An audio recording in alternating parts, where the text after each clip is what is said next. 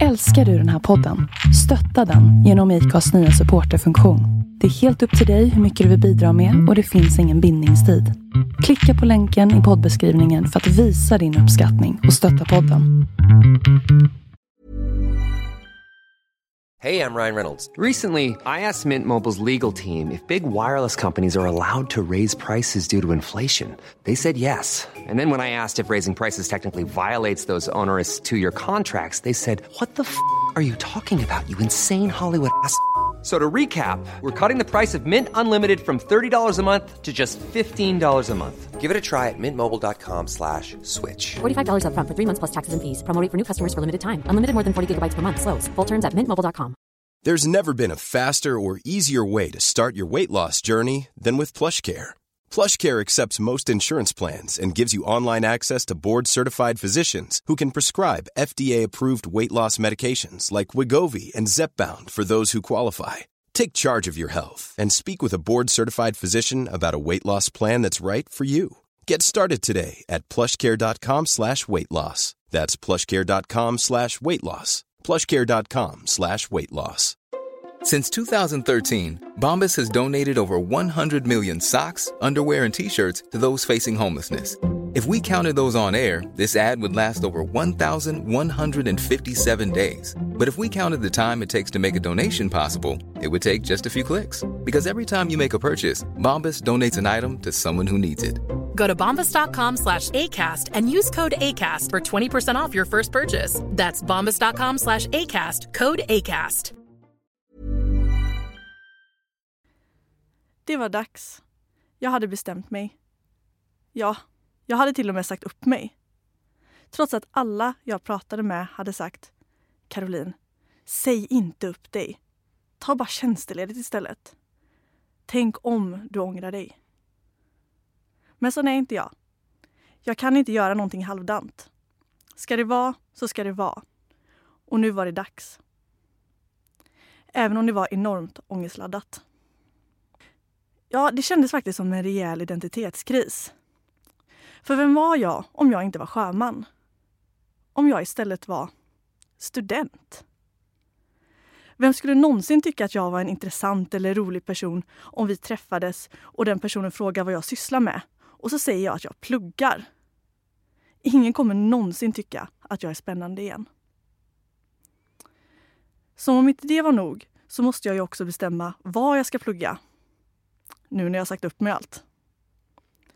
Jag suckade och slängde alla miljoner broschyrer från olika utbildningar och universitet som jag samlat på mig i golvet. Jag kan lika väl ge upp direkt. Jag är ändå inte typen som ska plugga. Jag är bara en korkad sjökock. Jag kommer aldrig bli någonting. Men den här då? Sa min dåvarande pojkvän. Den här utbildningen i datasystemvetenskap ser jätteintressant ut. Jag tittade skeptiskt på honom han hade själv pluggat data på KTH och jobbade i techbranschen. Såklart skulle han försöka sälja på mig någon nördutbildning. IT. För mig var det en helt främmande värld. Den första bilden som dök upp i mitt huvud när jag tänkte på IT var ett gäng bleka killar i en källare som drack energidryck. Ja, jag vet inte, sa jag. Det blir nog ekonomi ändå. Han tittade på mig och sa orden jag aldrig glömmer. Det är klart du ska plugga IT Caroline. IT är framtiden. Det är där allting händer. I studion har vi idag bjudit in Caroline Solskär, Head of Innovations på Nordic Tech House. Hon började sin karriärsresa som sjökock men fick sedan som 23-åring upp ögonen för datasystemvetenskap på Stockholms universitet. Hon har idag dubbla kandidater, grundat två företag vid sidan om studierna, en erfarenhet som program manager på Microsoft och Head of Innovations på Nordic Tech House. Hon är även en av initiativtagarna till Metoo Sweden. Det låter som Caroline har lyckats med allt. Idag har vi bjudit hit henne för att prata om den avgörande händelsen i Carolines karriärsresa och slå hål på bilden av vem som kan kalla sig för entreprenör. Vad krävs det för att våga starta företag och hur lyckas man med brist på både tid och pengar?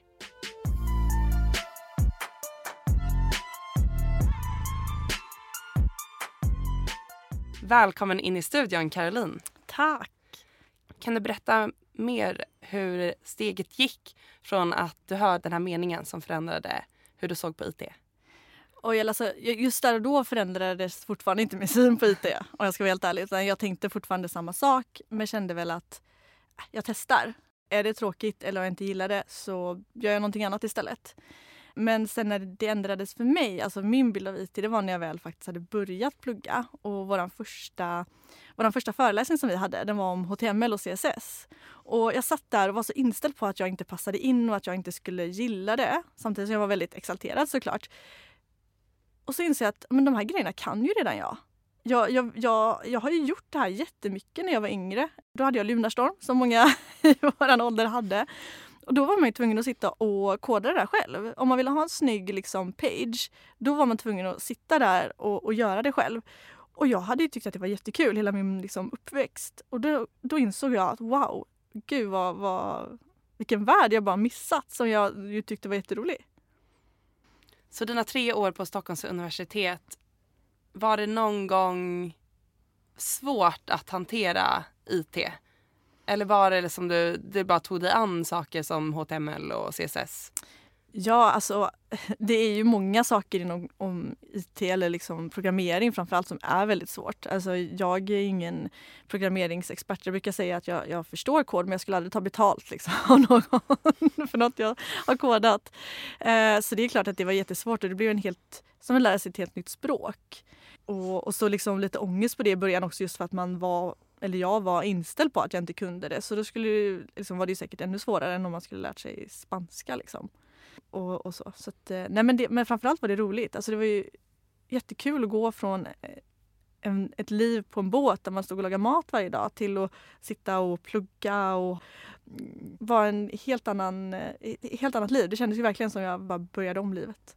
Men var det någon gång under utbildningens tid som du kände att nu, nu struntar jag i det här, nu ger jag Ja, så många gånger. och speciellt eftersom jag redan direkt när jag började plugga så startade jag också mitt första bolag. Eh, och det var ju flera gånger som vi då satt där och bara nu ska vi sluta plugga och bara köra 100% på det här bolaget. så det, det tänkte jag nog väldigt ofta. Jag är inte egentligen en så här jättepluggperson. Alltså så här, jag, är väldigt, jag gillar att göra saker, skapa saker. Att sitta och läsa kurslitteratur är inte där jag är liksom bäst egentligen. Men vilket företag var det första? Mitt första företag hette Greetify. och nu när jag brukar berätta om det efterhand så brukar jag säga att det var världens sämsta affärsidé. Men, det är bra att vara, vad ska jag säga, värst på något. Ja, liksom. eller hur? Ja, men precis. Bäst, bäst på att vara sämst. Nej, men det, var, det var en väldigt dålig affärsidé. Men däremot så lärde ju vi oss otroligt mycket av det. Alltså vi lärde oss ju allting om entreprenörskap, hur man driver bolag, förstod hela Stockholm startup scene. Vi var introducerade till hela den världen. Så alltså, allt som hände där var ju helt fantastiskt. Och ska man vara sån så var det också helt fantastiskt att vi slösade bort det här på en dålig idé. För att om man ska vara helt ärlig med de flesta, i alla fall när man är ganska ung, som startar sitt första bolag, alltså det blir inte jättebra för att man har ingen aning om vad man håller på med. Så det är ju en, en liksom lärande resa i sig. Så det var väl ganska tur att vi hade den här inte så jättebra idén. Men just då tyckte vi att den var genialisk. Alltså vi var så här, vi ska ta över världen med det här när ni pratar ja. om, även fast allting gick åt helskotta och det är liksom, så är det väldigt, man märker att det finns en viss men, tacksamhet och glädje över att, att det här har funnits mm. och inte om någon tillstymmelse av liksom, misslyckande eller... Nej absolut det. inte utan alltså, helt tvärtom. Jag har bara goda minnen från den här tiden och bara positiv. Alltså skulle jag göra om det igen så skulle jag göra det. Jag skulle göra det med exakt samma idé. Mm. Alltså det är så här 100 procent. För det var otroligt roligt, otroligt lärorikt och tycker att alla borde bara ta första bästa idé man hittar och testa att ha bolag om man inte har gjort det innan. Verkligen. Hur fick du det att gå ihop vid sidan om studierna? Att ändå starta företag? CSN! ja, nej men det är alltså att starta bolag medan man pluggar är typ det bästa man kan göra av flera olika anledningar. Men för det första för att man har ju inte samma krav som när man jobbar på att man måste vara någonstans åtta timmar per dag utan man kan ju lite så här Alltså det beror ju på vad man lägger ribban också. Alltså jag har inte A i, eller liksom, i alla mina kurser till exempel. Eh, för att jag har gjort mycket saker vid sidan av och valt att prioritera det istället. Men alltså så här, just att man har ju mycket mer fritid när man är student gentemot när man sen eh, då börjar jobba på riktigt.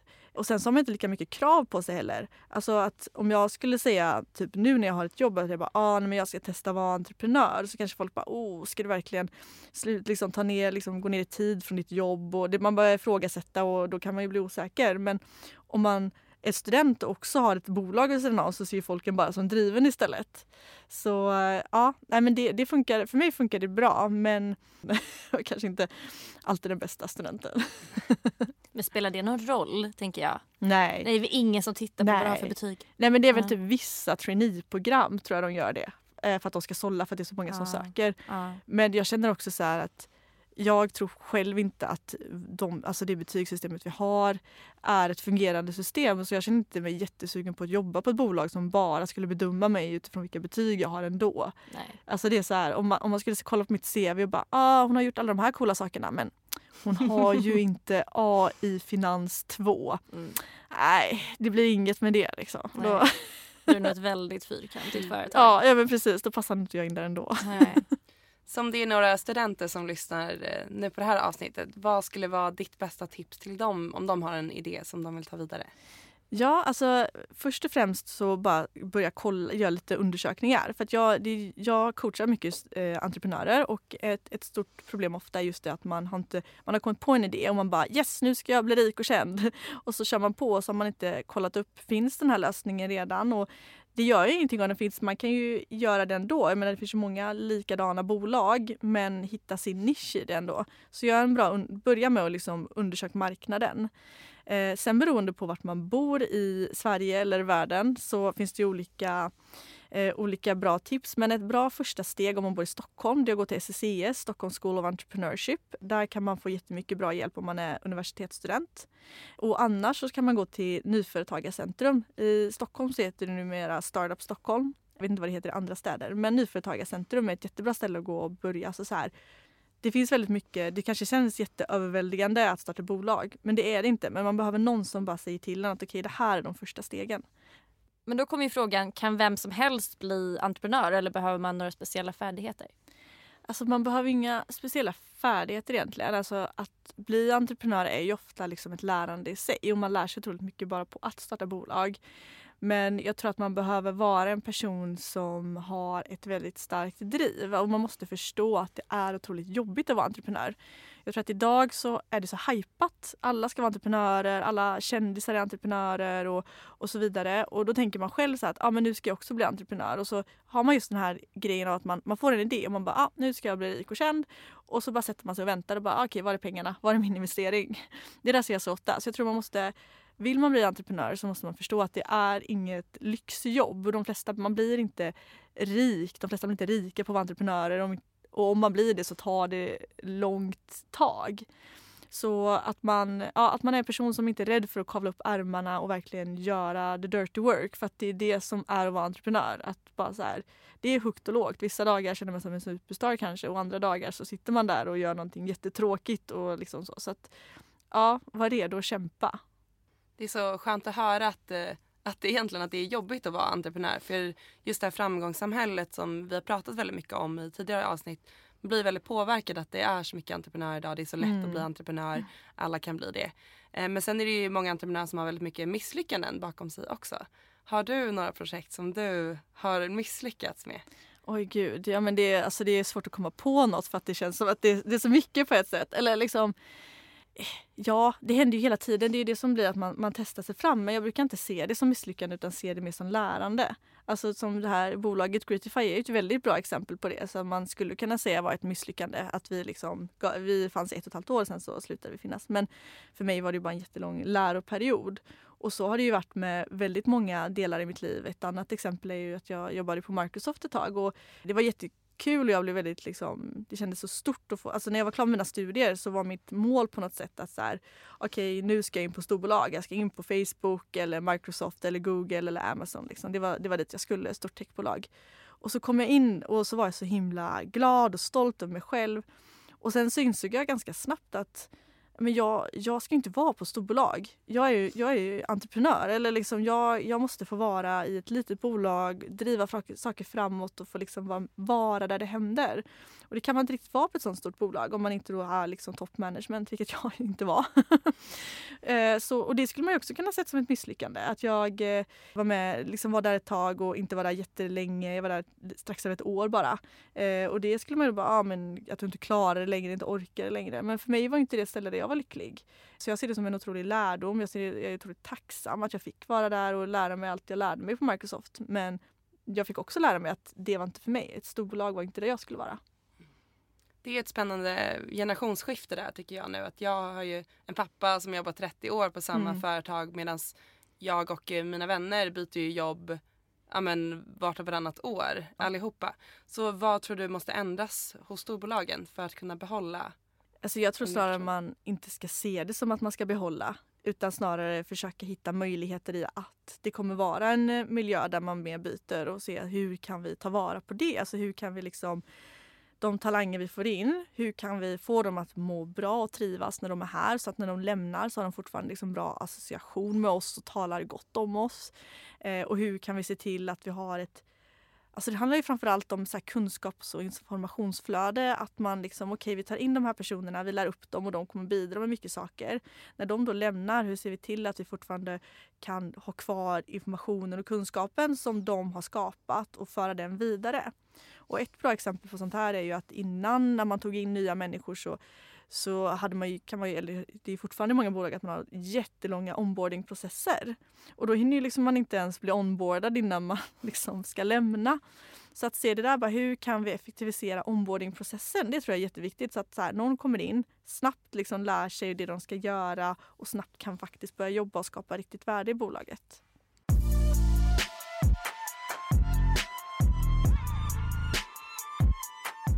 Idag så är du Head of Innovations på Nordic Tech House, en väldigt prestigefylld titel. Hur hamnade du här?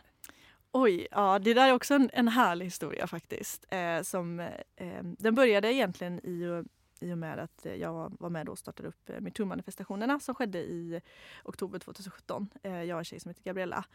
Och i och med det så fick ju både hon och jag såklart ganska mycket medieuppmärksamhet. Eh, och en av sakerna som hände mig var att jag blev bjuden att tala på en eh, konferens som heter SIME, eller SIME beroende på vem som uttalar det. eh, och, eh, och, och, så jag skulle tala och så satt jag backstage och och ja, satt och bara typ väntade liksom. Och så helt plötsligt så kommer Isabella Löwengrip in i rummet och har ett helt entourage av människor med sig. Eh, och så går hon runt och hälsar på alla andra som sitter där, alla andra talarna och så försöker man ändå så här play it lite cool och bara ah, hej hej hej. och helt plötsligt så är det då en person i det här entouraget som bara men, men du är ju Caroline Solskär. Och då blir det jättekonstig dynamik för alla andra bara, vem fan är du? så här, liksom. Vi har Isabella Löwengrip här och någon fokuserar på den där tjejen. Så. Nej, men, eh, och då visade sig att den här killen eh, Linus, eh, en av medgrundarna till Nordic Tech House, han och Isabella var där då för att lansera Nordic Tech House på, på den här konferensen. Och jag och Linus hade träffats flera år tidigare när jag var student och då hade startat upp en, eller jag hade startat upp en rikstäckande eh, studentförening för entreprenörskap. Så det var alla entreprenörsföreningar på alla universitet i Sverige som då gick samman och skapade en paraplysförening. Då hade jag varit ute någon gång och föreläst om det här eller pratat om det här med liksom, ja, vad, hur jag hade startat upp det. Så. Och då hade Linus hört det här och han hade väl då haft ett annat litet startup. Och eh, så hade han hört mig tala och så hade han då tänkt att han bara när jag har ett riktigt bolag då ska jag anställa Caroline Solskär. och, och så hade vi väl snackat lite då bara pratat och sen så då träffades vi nu flera år senare på den här konferensen. Och då började han berätta om Nordic Tech House. Vi tog någon lunch någon gång och bara pratade och jag tyckte det lät så häftigt. Så sen i, i våras då, eh, 2018, så när jag slutet på våren där när jag började känna att nej men jag, storbolag, det är inte här jag ska vara. Så var min första tanke så här, jag vill till Nordic Tech House. Så då hörde jag av mig till Linus och han bara yes let's do mm. this! Mm. Och så fick jag träffa de andra grundarna. Och det var så himla skön känsla när jag träffade dem första gången för att jag kände mig verkligen bara som att jag hörde hemma. Alltså jag träffade de här människorna och bara wow vad jag passar bra in. Alltså jag är både väldigt, väldigt lika varandra men jag tillför också saker som inte de har. Så det känns jättekul. Och jag, ja, jag är så glad att jag vågade ta det där steget och säga upp mig från det där jobbet som man inte borde säga upp sig ifrån. Men gud vad häftigt. Vi, vi får be utsökt att tänka på vårt eh, avsnittet innan som där eh, Innocent Mogenga mm, gästade. Och då pratade vi om serendipity att eh, alla, och det är också så här, typ fjärilseffekten, att en händelse leder till en annan. Mm. Och det är ju så häftigt att höra liksom, att han har sett dig flera år tidigare och bara men henne ska jag jobba med. Ja. Där är du! Nu Ja, ska du börja jobba med mig. Nu händer det liksom. Ja, Ja. ja men det är ju det och jag tror att det, det är någonting som alltså många har frågat mig, speciellt när jag var student, för jag jag engagerar mig i otroligt mycket olika saker. Jag startade massa olika, både egna bolag, massa olika stora projekt och gjorde jättemycket saker och allting var egentligen pro bono och gratis. Och flera gånger så sa folk till mig bara, gud du kan göra så mycket gratis grejer och du måste liksom skaffa dig ett jobb och tänka på en ekonomi. Du kan inte bara leva så här snålt på CSN och, och så vidare. Men det är ju, alltså, när man gör saker, om man, om man gör saker och gör dem för att man brinner för dem och gör ett jävligt bra jobb så kommer det ju så här payback. Alltså, och han såg ju mig där stå och prata om den här grejen, vara passionerad, vara driven, berätta om ett jättecoolt och jättestort projekt jag hade gjort som var liksom, hade blivit superbra. Och det är liksom så här, då tar man ju med sig det. Så att, ja, att det, det är jättecoolt när man så här, ja, men som Steve Jobs sa, där, med, liksom, när man tittar tillbaka så kan man ju liksom connect the dots. Så det är jätte, jättecoolt att kunna göra det och bara wow. Kan du inte berätta lite mer också om din roll på Nordic Tech House? Ja, det är absolut. Eh, jag eh, brukar, min, jag, rollen heter ju då Head of Innovation eh, men jag brukar se mig själv som att den borde heta typ The Mother. jag, jag är verkligen eh, högt och lågt och allt möjligt gör jag eh, på ett väldigt härligt sätt. Så vi, vad Nordic jobbar med egentligen, vi gör tre olika saker. Eller, så här, vårat, vårat mål, målet med Nordic Tech House det är att bli venture builders. Så vi vill bli bäst på att bygga bolag. Vi vill kunna ta en idé, eller ta, ett, ta en idé, göra ett koncept av det, hitta marknaden, hitta kunderna, förstå det, paketera det och sedan få den här idén att växa så snabbt som möjligt. Eh, och det är det vi håller på att göra nu med Hermin Hold, att det är vårt första liksom, egna projekt som vi gör det här med. Men för att lära oss det här och förstå hur man faktiskt bygger riktigt grymma, snabbt växande bolag så måste vi ju lära oss massa. Så våran affärsverksamhet eller en business, det vi gör det är att vi helt enkelt hjälper andra bolag att, med de här grejerna. Eh, och det kan det vara både en entreprenör som kommer till oss med en ny idé eller ett redan existerande bolag som vill gå in i ett nytt affärsområde. Och då har vi tre olika, tre olika ben egentligen. Så det första delen är innovation, den andra delen är utveckling och den tredje delen är tillväxt. Eh, och, så att man kan gå in i vilken del som helst egentligen. Och i innovationsdelen då så hjälper vi då till att just det här med att eh, hitta konceptet, paketera, hitta marknad, hitta kunder, liksom market fit och så vidare. Och sen i utvecklingsdelen så hjälper vi till att utveckla ofta hemsidor, ofta e-coms. Eh, och sen i growth-delen och tillväxtdelen så hjälper vi till att då växa så snabbt som möjligt när allt det andra är klart. Eh, och man kan då som sagt komma till oss i vilken fas som helst. Vill man bara ha hjälp med tillväxt fast man har allt det andra så går det precis lika bra. Så, så min roll är då att jag ansvarar för vårt innovationsteam och vårt utvecklingsteam eller vad Eh, production då som vi kallar dem. Och eh, både se till att eh, allt flyter på som det ska där men sen så jobbar jag också väldigt mycket strategiskt med att eh, ja, sätta upp policydokument och se till att vi har liksom en fungerande Ja, nu har jag sett de senaste dagarna hållit på med så här, hur ska vi hitta ett så här kul sätt med löner, alltså så här, där vi kan så här, att verkligen att folks prestationer eh, avspeglar lönen men också inte bara lön utan det har ju så mycket andra liksom saker som är så viktiga i det här med, liksom, eh, med eh, flexibla arbetstider och utbildningar och allt. Så här, hur kan vi hitta ett jättebra sätt för det? Har jag suttit nu i flera dagar. Så min roll är väldigt, väldigt blandad och jag brukar skämta om att jag sa upp mig från Microsoft för att det var så, så mycket eh, struktur. Och nu så sitter jag och jobbar väldigt mycket med struktur.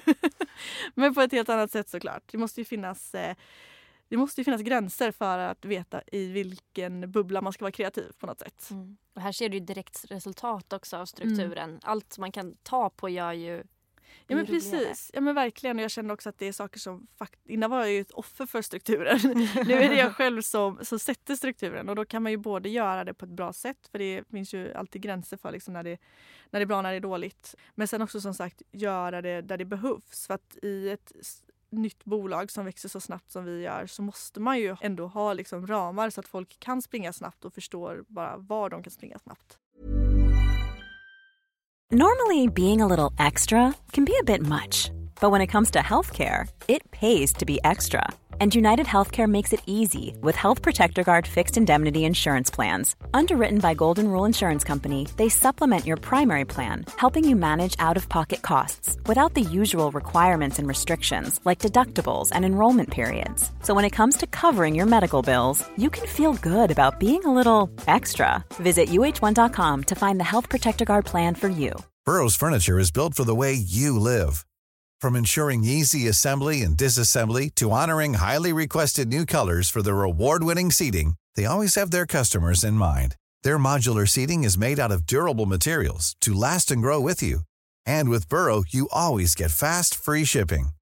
Get up to 60% off during Burrow's Memorial Day sale at burrow.com slash ACAST. That's burrow.com slash ACAST. burrow.com slash ACAST. There's never been a faster or easier way to start your weight loss journey than with PlushCare. PlushCare accepts most insurance plans and gives you online access to board-certified physicians who can prescribe FDA-approved weight loss medications like Wigovi and Zepbound for those who qualify. Take charge of your health and speak with a board-certified physician about a weight loss plan that's right for you. Get started today at plushcare.com slash weight loss. That's plushcare.com slash weight loss. plushcare.com slash weight loss. I'm Sandra, and I'm just the professional your small business was looking for. But you didn't hire me because you didn't use LinkedIn jobs. LinkedIn has professionals you can't find anywhere else, including those who aren't actively looking for a new job but might be open to the perfect role, like me. In a given month, over 70% of LinkedIn users don't visit other leading job sites. So if you're not looking on LinkedIn, you'll miss out on great candidates like Sandra. Start hiring professionals like a professional. Post your free job on linkedin.com/people today. Since 2013, Bombas has donated over 100 million socks, underwear, and t-shirts to those facing homelessness. If we counted those on air, this ad would last over 1,157 days. But if we counted the time it takes to make a donation possible, it would take just a few clicks. Because every time you make a purchase, Bombas donates an item to someone who needs it. Go to bombas.com slash ACAST and use code ACAST for 20% off your first purchase. That's bombas.com slash ACAST, code ACAST. Mm. Hur är klimatet med klimat så bland liksom ett gäng högpresterande startup-företag? Alltså hur kan vi i framtiden ändå bli hållbara med att man vill satsa på idén men så finns det ju ändå idag en ganska stor press att så här, lyckas? Mm. Alltså de flesta entreprenörer som jag träffar, för det, det kan jag också tillägga, det glömde jag faktiskt säga, att en del i vad vi gör också är att vi investerar i vissa av de här bolagen. Eh, och då framförallt med Sweet Equity, alltså att vi investerar inte med kapital utan vi investerar med den kompetensen vi har. Så kommer man till oss som entreprenör så kan man få antingen, ja, oftast en del av det då som vi, arbetet som vi gör som en investering istället. Eh, så vi träffar väldigt mycket entreprenörer hela tiden och det tycker jag är fantastiskt roligt. Men det bästa med de flesta entreprenörer det är ju att de har den här otroliga drivet och den här, den här otroliga passionen. Så att även om folk är högpresterande så menar de flesta entreprenörer har också liksom förstått och lärt sig att man kan inte jämföra sig med en annan entreprenör för att det är inte det det handlar om utan du ska ta din idé och göra det bästa av den. Och sen så blir det väl också att just eftersom de flesta verkar i helt olika branscher och med helt olika idéer så är man inte konkurrenter utan snarare liksom kompanjoner som kan hjälpa varandra. Så jag tycker bara det är fantastiskt härligt att vara i en miljö där man hela tiden får höra nya idéer och hela tiden kommer någon med ett nytt sätt att tänka. Det är fantastiskt. Så vad är ditt bästa tips om jag sitter med en idé nu och jag vill höra av mig till dig och, och pitcha den? Var, var ska jag börja någonstans? Eh, ja, alltså först och främst så skulle jag se till att jag var tillräckligt förberedd. Att jag inte bara kom på den här idén för en vecka sedan och eh, själv tycker att det är världens bästa idé utan har gjort liksom har kollat upp så här, vad, finns det redan? Eh, hur, kan jag, hur kan jag hitta min liksom, plats i den här marknaden? Och kolla upp så här, vad, eh, varför, alltså, om det är en sak som ingen någonsin, om man tittar någon annan som har gjort den här, då måste man istället vända på det och säga varför har ingen gjort det här? Vad är det som är liksom problem, problematiken? Men visa att man har liksom gjort sin eh, hemläxa och verkligen är påläst och att man har, man måste inte ha en hundrasidig affärsplan men att man liksom har kollat på alla de viktigaste faktorerna som liksom hur, vad, alltså where's the money? Det är också en sån här grej, folk kan komma med en jättebra idé men så man bara, men hur ska du tjäna pengar på det? Så bara, ja, men eh, reklam typ. Och man bara, Klassiskt. Ja men precis, så att man liksom har har en riktigt genomtänkt idé och att man faktiskt också har börjat jobba på den. För det är ju så att om man inte själv har investerat i alla fall tid, alltså gärna pengar också såklart, men om man inte i alla fall har investerat sin tid och sitt engagemang i idén utan tror att ah, ja, men jag la ner fem timmar på en eh, halvdan powerpoint-presentation och googlade i en timma. Eh, varför skulle jag lägga min tid och energi på någonting som man själv inte ens lägger sin tid och energi på? Så var ordentligt påläst, har gjort liksom allt grundarbete, kommit en bit på vägen. Eh, sen kan man självklart höra av sig tidigare för att be om råd men eh, jag tror att det finns väldigt många, tyvärr märker jag, som tror att som sagt bara man kommer på en idé så ska man få pengar kasta på sig och så är det ju verkligen inte. Men om man väl har det, om man känner att nu jag har kommit en bit på vägen, jag känner mig redo för eh, för Nordic Tech House då kan man antingen eh, kan man skriva till mig på Instagram, Caroline Solskar, eller så kan man mejla mig på caroline.nordictechhouse.com. Och jag stavar ju då Caroline utan E, konstigt nog. Så ja, nej men och, och framförallt sen eftersom vi investerar med Sweet Equity så är det ju också viktigt att tänka på vill jag, alltså behöver jag Nordic hjälp? Nu har jag berättat vad vi jobbar med och det är så här, är det de här sakerna jag behöver eller behöver jag någonting helt annat? Kan jag till exempel koda själv? Ja, men då behöver man inte det. Har jag också någon som är grym på, eh, på liksom marknadsföring och growth hacking, då, då har inte vi någonting att tillföra. Så det är också, eh, på tal om det här med parametrar och vi kollar på, så är det en otrolig parameter. Vad kan vi bring to the table om, om vi inte ser en väldigt tydlig roll för oss i ett bolag? Då är det ingen idé att vi går in om, vår, liksom, om våra kunskaper redan finns. Vi vill inte bara vara där som liksom en, ja, en fin liten logga och slänga upp liksom, utan vi vill ju vara där och skapa riktigt värde. Gud vad spännande. Vad, vad tror du kommer vara den viktigaste färdigheten att ha i framtiden inom IT?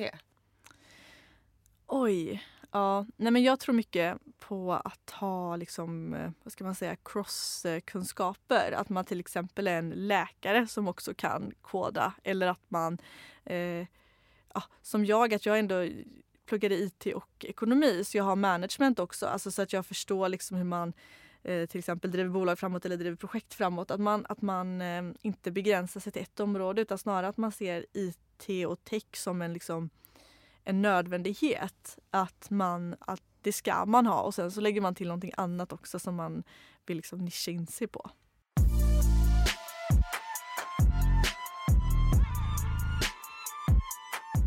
Du nämnde lite innan att metoo var ett av skälen till att du hamnade på Nordic Tech House för att du träffade Linus mm. under ett event. Vad har din roll inom metoo betytt för dig utöver det? Oj, alltså det har ju betytt otroligt mycket. Eh, det, att mitt engagemang i metoo-rörelsen har ju gett mig eh, en röst i, i, ett, i liksom ett ämne som jag brinner väldigt mycket för. Eh, jämställdhet och liksom sexism och, och, och, så vidare. Så att det har väl gjort att jag både, alltså både som sagt fått träffa mycket fantastiska människor som har inspirerat mig och liksom delat med sig av eh, både hemska och eh, fina berättelser. Men också gjort att jag själv börjat reflektera otroligt mycket mer. Men det tror jag många gjorde efter metoo hände. Liksom. Man började, man tog den här ögonbinden som man har haft liksom, försvann över hur sexistiskt samhället är. Man började, eller jag har i alla fall börjat ifrågasätta mycket mer och blivit mycket mer alltså så no bullshit grej liksom. Om någon beter sig dåligt, om en man beter sig dåligt mot mig så säger jag ifrån direkt. Jag låter inte bara passera utan jag är så här, så fort jag hör någonting så jag bara nej, du, du ska fan inte komma här och tro något liksom. Ja, jag tycker att det var så, det är så bra att det höjs upp i alla branscher nu att det här finns. Men jag har läst att du möttes lite av nedlåtande kommentarer när du valde att dela med dig. Mm. Hur liksom hanterade du dessa för att ändå så här, vara utsatt, våga dela med sig av något som har hänt och ja. dessutom på det få de här nedlåtande kommentarerna. Ja, vad jag gjorde var att jag startade en manifestation mm. då. det var mitt svar på de där. Nej men jag, eh, grejen var så här att eh, metoo hände ju då i eh, oktober 2017. På en söndag började liksom hashtaggen hypa och eh, på tisdagen då så var den som störst i Sverige. Eh, över 11 000 inlägg skrevs den dagen och även jag skrev ett eh, metoo eh, Facebook-inlägg. Och eh, då var det då två män som började kommentera ganska nedvärderande. Och, alltså egentligen inte mot mig utan mot kvinnor i allmänhet, mot metoo och sa liksom att vi skulle sluta spamma dem ungefär. Eh, och då började både jag och framförallt många andra av mina Facebookvänner argumentera mot de här två männen och, och sa till dem att eh, ja men alltså så här, bara ifrågasatte liksom vad de höll på med. Eh, och sen så såg jag att andra män gjorde likadant på andra kvinnors metoo-statusar och det var väl då jag bara kände att nej nu, nu får det fan vara nog. Alltså, vi, vi lever i ett samhälle som är så sexistiskt att man kan skriva såna här grejer helt öppet på sociala medier utan att det får några som helst liksom, ja, att det, man får bara, det kan man bara göra, det är helt accepterat på något sätt. Även om såklart folk argumenterar emot så är det fortfarande liksom socialt accepterat att göra det. Och då, då startade jag det här Facebook-eventet och där var jag jävligt rädd innan jag tryckte på så här, skapa event. För där kände jag verkligen att nu kommer jag alltså, få både att det kommer vara fler män som kommer så här, skriva eh, elaka saker till mig. Det kommer vara massa människor som kommer liksom säga att, att tro, vem tror du att du är? Så här jante liksom. Alltså, ska du komma här och tro att du kan starta en manifestation? Och, så där kände jag otroligt mycket ångest och rädsla för att liksom våga ska, ta initiativet till den här manifestationen. För att kändes, jag kände mig inte som en person som startar manifestationer. Och så tryckte jag ändå där på, på skapa event och så bara la jag ner mobilen Mm. och så här, jag, bara, jag ska inte kolla. Um, och sen innan jag gick och la mig så tog jag ändå upp mobilen och kollade. Och då var det tre personer som hade tändat och jag bara åh, gud, ja vi får väl gå och ta en kaffe tänkte jag. och sen så vaknade jag nästa morgon eh, och kollade på mobilen och insåg att wow det finns nog inte ett, eh, en coffeeshop i, i, i Stockholm där vi får plats. Och sen så började hela den här eh, kaosbollen gå i rullning när, när vi då skulle anordna den här manifestationen på, på fyra dagar och slutligen då eh, skedde i 14 städer i Sverige. Eh, och under den tiden och sen efteråt så har jag ju fått en del, liksom, jag fick precis efter manifestationerna så fick jag en del eh, alltså så här, män som ringde och liksom, för att det fanns tydligen någon Flashback-tråd då om, om mig och Gabriella och hur mycket vi hatar män. Eh, så då var det flera män som skulle ringa och fråga mig varför jag hatar män. Men där var liksom inte någonsin att jag kände mig liksom, alltså, hotad eller att jag ens brydde mig för att alla de här männen ringde från hemliga nummer och jag tänker att om man är en vuxen människa som ringer från hemligt nummer till en liksom 26-årig tjej som har startat en manifestation mot sexuellt våld och ska liksom vara otrevlig mot henne och hetsa med henne då är man nog inte en liksom speciellt eh, värdig människa själv. Så jag kände liksom aldrig något så här rädsla att någon av dem skulle följa, alltså, komma efter mig för jag tänkte att de är nog ganska fega allihopa. Men sen så händer det ju alltid på sociala medier. Alltså så här, jag, jag har börjat lägga ut nu på min Instagram, alltså så fort det är minsta lilla grej. Jag bara, de här jävlarna ska fan inte komma undan, även om det är så skitsaker. Och, så jag har börjat så här printscreena saker. För det första så har jag alltid börjat svara. Inte, innan så bara brydde jag mig ofta inte. Jag bara, om någon skrev något, jag bara svarade inte på personen. Nu har jag alltid börjat svara, börjat ifrågasätta och sen så bara tar jag screenshots på allt och lägger ut. Och det har varit så himla givande för att det har verkligen skapat så mycket diskussioner. Både med män som bara wow att det här händer dig liksom eh, på, va- på daily basis ungefär. Och att de får se hur man faktiskt blir bemött som kvinna på, online. Men sen också alla andra kvinnor som bara hör av sig och bara gud vad jag känner igen mig i det där och delar med sig av historier från någon eh, creep som har hört av sig till dem. Så att det, ja, det, det, men det händer ju hela tiden tyvärr. Jag tycker att det är så coolt att du delar med dig av det. Vi har ju pratat lite om det, jag och Nicole, att man ska alltid dela med sig lagom mycket på Instagram. Eh, men här så visar det att det, det faktiskt ändå blir kvinnor som hör av sig också som känner igen sig i Mm. liksom, det du är med om. Eh, och att eh, dela mer, säger jag när jag Mm. hör det här. Oh ja. En sak jag reagerade på också som jag tyckte om var när du sa att du la ner telefonen, tog upp den igen och såg att tre personer hade, hade tändat. Och liksom det första du tänker på är så här, ja men då blir det väl en trevlig kaffe istället för så här, jag stänger ner eventet, jag har skämt ut mig själv. Det är ju väldigt härligt. Bara, Okej hur kan du tweaka det här? Ja. Nej, det blir en kaffe Det istället. kaffe. Det blir trevligt det också. Det tyckte jag var en bra inställning. Ja, ja men det, jag försöker alltid att se allting väldigt positivt. För det, Mm. det är ju det enda man kan göra liksom. Ja. Jättebra.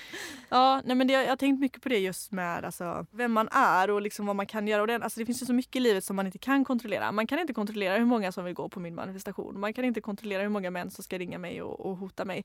Men jag kan kontrollera hur jag hanterar och hur jag ser på det. Och om jag bara alltid så gott, i, så, så gott det går försöker se på det positivt så, så slutar det ofta positivt på ett eller annat sätt. Mm. Det är ju jättebra. Det, är ju, det gör ju så otroligt mycket. Mm. För en själv, absolut. Ja, ja. ja, men man gör sig själv en tjänst. Ja. Så, ja, så bra. Så vad är ditt så bästa tips att egentligen våga ta för sig? Alltså nu känns det som du bara blundade och vågade trycka på den här Facebook-knappen och, och, dela. Men för någon som inte riktigt är där, liksom hur, mm. hur tar man det steget? Ja, alltså ofta så skulle jag säga så här baby steps. Att, att leva lite utanför sin comfort zone är ju väldigt jobbigt. Eh, och man måste inte liksom bosätta sig där permanent utan man kan ta, ta ett steg i taget. Alltså så här, gör någonting som man tycker är lite läskigt och sen så går man tillbaka där man känner sig trygg.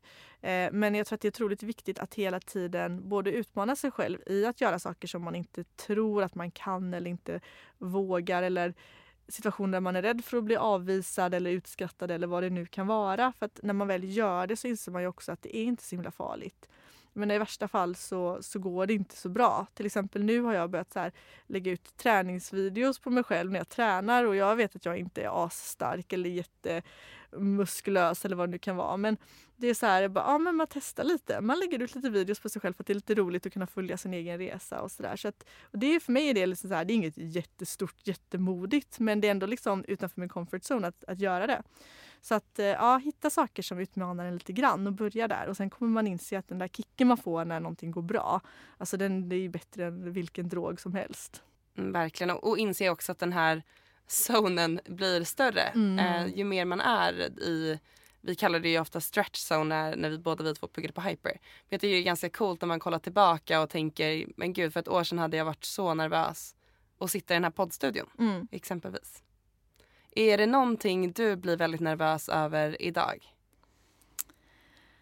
Oj. Ja. Ja men det skulle vara det här med träningen till exempel. Alltså jag har aldrig, när jag var, det finns till och med en sång om mina spagettiarmar. Alltså när jag var liten, när jag var yngre, folk retade alltid mig. Alltså inte e, elakt retade mig men mina vänner retade mig alltid för att jag var väldigt svag. Och jag har liksom aldrig varit en person som tränar eller så. Och sen för typ tre år sedan så började jag styrketräna och nu har jag ändå liksom hållit på och gör det ändå seriöst och tränar typ varje dag och mycket liksom och så. Men det är fortfarande inte Alltså jag ser inte mig själv som en person som tränar eller en person som skulle vara stark eller så. Så, så där kan jag ofta bli nervös både när jag ska typ träna tillsammans med någon eller som sagt när jag lägger ut de här videosarna eller sådana där grejer. Det tycker jag är lite obehagligt för det känns liksom inte som jag.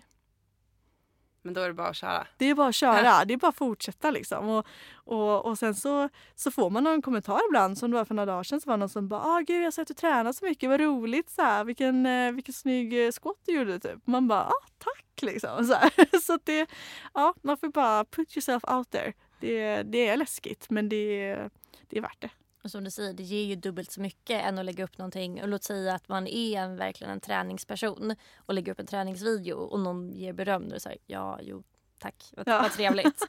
Men när det är någonting som faktiskt är gud, hur kommer det här tas emot? Det ja. ger ju så jäkla mycket tillbaka. Ja, men verkligen. Det, det är superkul. Och det, ja, men överlag så här, alltså, så länge man har bra följare på sociala medier, vilket mm. jag har, thank God. så, så när det är ens vänner liksom, alltså alla är bara peppande vad man än gör ungefär. Det, så det är ju jättehärligt att bara liksom ja, känna, känna, känna lite pepp ibland, även när man känner sig inte pepp själv.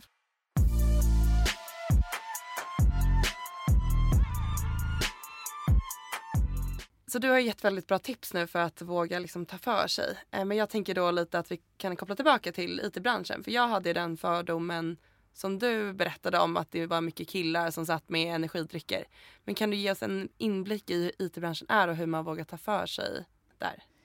Ja, alltså jag tror faktiskt inte att IT-branschen är speciellt mycket sämre än många andra branscher. Eh, det kan såklart finnas viss grabbig jargong. Jag skulle säga att jag personligen inte har fått uppleva det på de jobben jag har varit på. Eh, men oavsett vilken bransch man är så tycker jag att det är väldigt viktigt att man bara inte alltså, tar någon skit. Att om man känner att man blir dåligt behandlad eller känner att det är en, en sexistisk jargong eller vad det nu kan vara, att man tar tag i det och självklart så är det inte, ba, alltså det är inte den som blir utsatts ansvar att lösa allt. Men att man ändå ser det någonstans att om jag inte trivs i den här situationen så måste jag ändå vara den som börjar göra någonting åt det.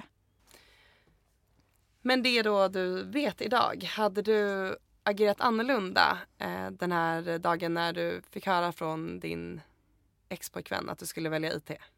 Alltså jag tror att om jag hade vetat allt jag vet idag så hade jag ju nog inte gjort det. För att jag kan liksom inte riktigt tänka mig att vara på ett bättre ställe än vad jag är just nu. Alltså jag, gud, ibland så får jag nästan nypa mig i armen när jag tänker på hur härligt, härligt jag har det liksom just med mitt, mitt arbete och allting. Men just där och då så fanns det otroligt mycket andra vägar jag kunde ha gått. En väldigt enkel för mig hade ju varit att bara skita i allting och, och fortsätta jobba på sjön. Eh, liksom, som då var min comfort zone. Att eh, fortsätta vara ute och resa i världen och inte inte gå in i liksom studentlivet. För att jag såg, det var ju samma som jag nu då kanske inte ser mig själv som en träningsperson eller, eller så. att jag Då såg jag mig absolut inte som en student eller någon som skulle plugga på universitetet. Det fanns ju inte i min värld. Eller att jag då absolut såg jag mig inte absolut som en IT-person. Så att eh, det fanns ju väldigt många andra vägar jag kunde gått och så säkert många av dem hade väl blivit bra de med. Så länge jag inte då hade stannat kvar, för det tror jag inte hade varit bra utan man ska fortsätta framåt hela tiden. Men jag är jätteglad att eh, han sa de där orden till mig. Eh, de har verkligen eh, ändrat mitt liv på många sätt. Tack så jättemycket Caroline för att du gästade oss här idag och tack till vår samarbetspartner Beppo Studios. Karriärskontraktet hittar ni på Instagram under karriärskontraktet och om du vill ha en fråga som du vill ställa är det bara att skicka oss ett DM så tar vi upp det i nästa poddavsnitt. Vi är tillbaka nästa vecka med nya gäster. Tack så mycket att du har lyssnat.